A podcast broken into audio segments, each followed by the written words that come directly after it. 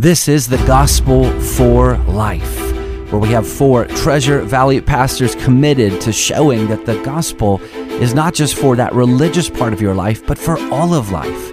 You never graduate from the gospel.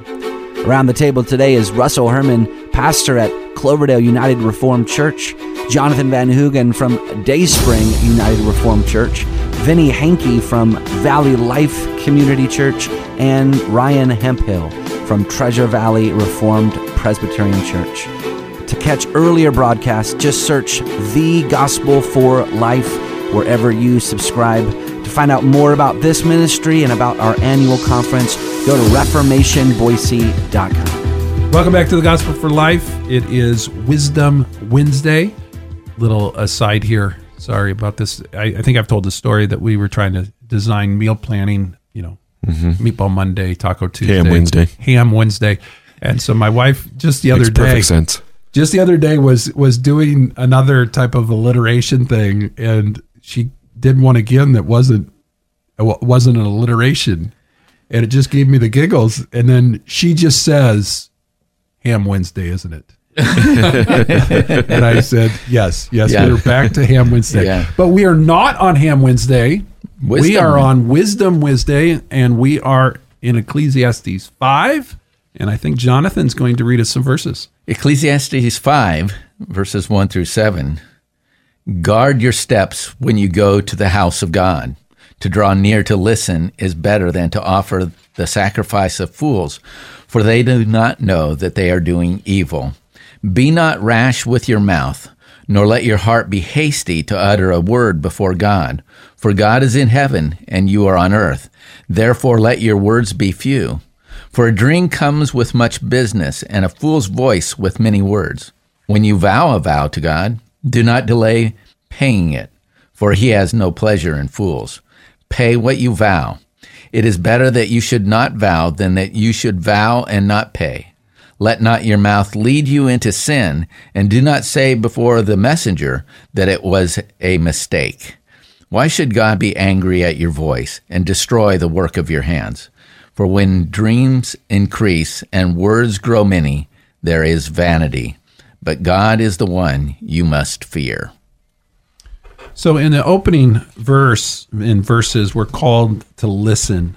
My contention is that that people are not good at listening. Um, that we want to look and speak more than we want to listen.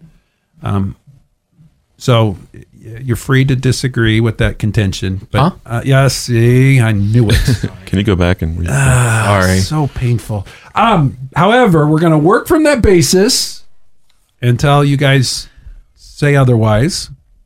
So I'm going to say, why is it? I'm going to ask, why is it so important to be a good listener in the Christian faith? Well, there's a verse in Scripture that says, Be still and know that I am God. I think that uh, there's recognizing that He is God and you are not is probably one of the most important things that you can deal with here. But uh, so, in that sense, you know, hearing from the one who has authority in your life rather than trying to give him advice is an important thing. The uh, call of Isaiah is, I think, a good picture. I mean, he sees the glory of God, and his response is, Woe is me, for I am a man of unclean lips among a people of unclean lips. So that posture of recognizing who we are in God's presence. And it's a good reminder here uh, walk prudently when you go to the house of God. Draw near uh, to hear rather than to give sacrifice of fools. I mean, it's our approach, even as we come to as we come to worship every week, should be with our mouths shut. Um, we're coming to hear what God would have for us. I think the, the fool's sacrifice is that which God has not asked for, and God is not deemed worthy of worship. But the fool in his heart thinks God will love this, and, and brings it forth. And so it's it's it's the it's the prideful uh, placement of personal preference above what God desires, um, is declared to be worthy of, of His worship. And so if we're quiet, if we're reflective, if, if we're listening and paying attention to what God has declared is worthy to worship Him, um, that's a much better posture. I think of the, the uh, direction from James in chapter I think it's, uh, one: uh, be quick to listen, slow to speak, and slow to get angry. We had a couple years ago our our Reformation conference. I can't remember the name of the speaker mentioned this of how worship needs to be saturated with the Word. I mean, Terry Johnson. Terry Johnson, and that's so true. Our worship needs to be about God speaking to us. I mean, yes, we we sing and yes, we we pray, but it needs its primary focus of being saturated with the Word that God would be the one speaking to us. I think I think this goes to the a certain flippancy in God's presence. You know, there's certain you know, and that and that could apply even in, in your private and um, devotional life too. You know, the, that flippancy. Uh, Eugene Peterson reminds us that um, worship is a dangerous place. He says, Sometimes I think that all religious sites should be posted with signs reading, Beware the God. The, the places and occasions that people gather to attend to God are dangerous. They're glorious places and glorious occasions, true, but they're also dangerous. Danger signs should be conspicuously placed just as they are at a nuclear power station. Religion is the death of some people.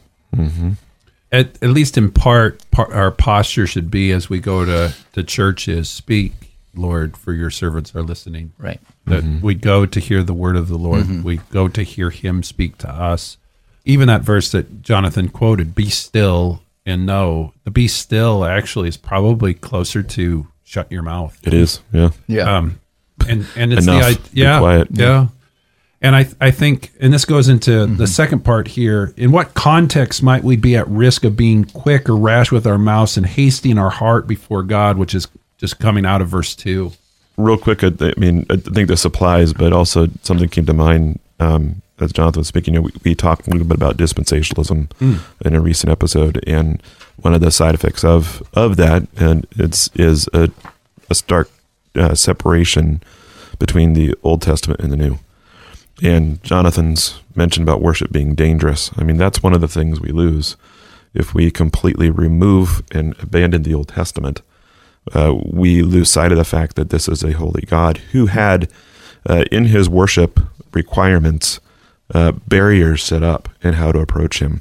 Uh, there was a group of Levites that actually had to guard and keep people from coming to God's presence. The high priest, when he offered the atonement sacrifice and sprinkled blood, blood on the ark, had to have bells around his robe because he might die uh, if he did it wrong. And uh, they could hear him walking around.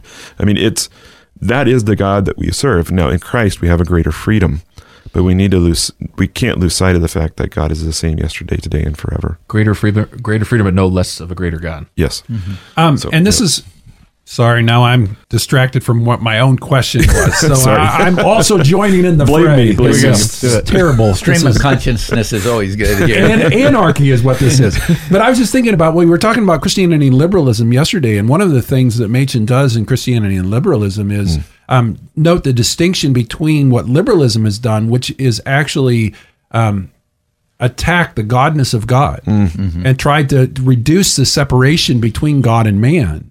And true Christianity always recognizes uh, as as um, Van Til would always say that the, the distinction between the creator and the and the creature is always a, a, a huge gap.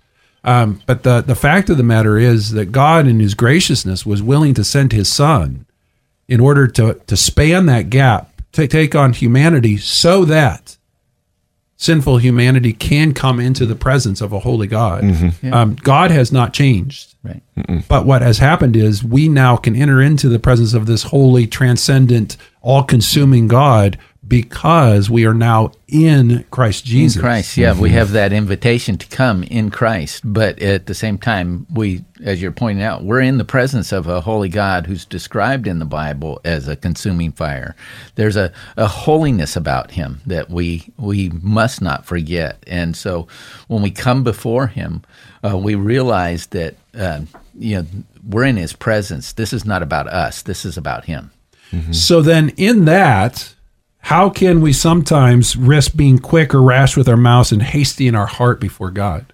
Solomon gives us one way. It's when we, we make vows, we, we make commitments um, that we either lack the strength or integ- integrity to complete. And so we can be rushed. So if you ever, I remember being middle school and making the great bargain with God God, if you just get me through this math test, I promise I will commit my life to you in service.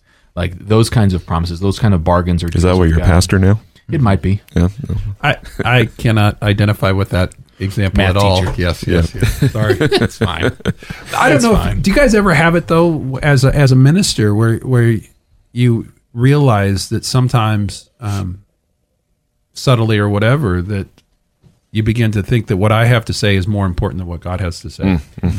Yeah, I fell into that trap where the I think of a great illustration that's going to help me illuminate the truth of the scripture, and then all of a sudden my sermon has become the illustration instead of the text. Yeah, fallen into that trap before. I, I, uh, by nature, I'm a non-confrontational man. So there are some scripture passages where I come to, and I just, as I, I, I just would rather not approach those. But uh, you know, in but I, then I have to submit to God. Like, well, no, this is, I'm just the messenger. This is God speaking, and I and, and I have no choice. I even have it sometimes where um, you can you can begin to become I know it all. Um, I have every answer to every question that you might possibly ever want to answer, and and you become a little bit quick, a little bit rash. Um, I, I maybe shouldn't speak for you guys. I become quick and rash, um, and feel like I've stopped become, being dependent mm-hmm. and I'm almost behaving independently of of you know the the spirit's work, the spirit's illumination and enlightenment, and, and then I'm trusting a little bit too much in me. You've been quick to answer questions that the person in front of you isn't actually asking, mm-hmm. but you're anticipating, and so you mm-hmm. begin to speak forth. Yep. in Pilgrim's Progress, there's a character in there that uh, Pilgrim meets along with Faithful along the road, and that person's name is Talkative. And uh, he'll talk about things heavenly and earthly, or you know, he'll talk about these things, but he he doesn't really understand these things. He he really just wants to talk. And Christian will tell. Um, faithful that talkative is the son of Saywell. He he he lives in Prating Row. He notwithstanding his fine tongue, he's a miserable person. Religion has no place in his heart, his home, or his conversation. He's all talk, and his religion is to make noise with his mouth. And there's a sense in which people come together just to be heard, just mm-hmm. just to be heard. Yeah, I think of 1 Corinthians 13, right? If I speak with the tongues of angels, but I have not love in my heart, love for mm-hmm. God, love for others, I become like what? A clinging cymbal? Mm-hmm. I think that's the, uh, yeah, the foolish vow is a clinging cymbal in the temple of God. So we started by talking about alliterations. We'll end with this alliteration that David Gibson uses the the phrase or the principle that simplicity safeguards sincerity.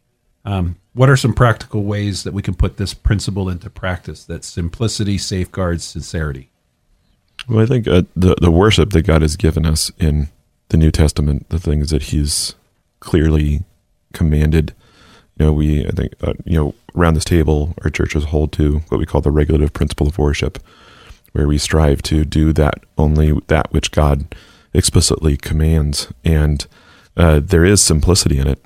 I mean, there's it is a much simpler worship than what God gave us in the Old Testament, but in that there's an, a, a way in which we don't we can actually be removed from the a lot of the trappings and just focus on what needs to be right, and that's our heart as we come into God's presence. I think the New Testament also gives us this principle that as we speak, just let your yes be yes and your no be no.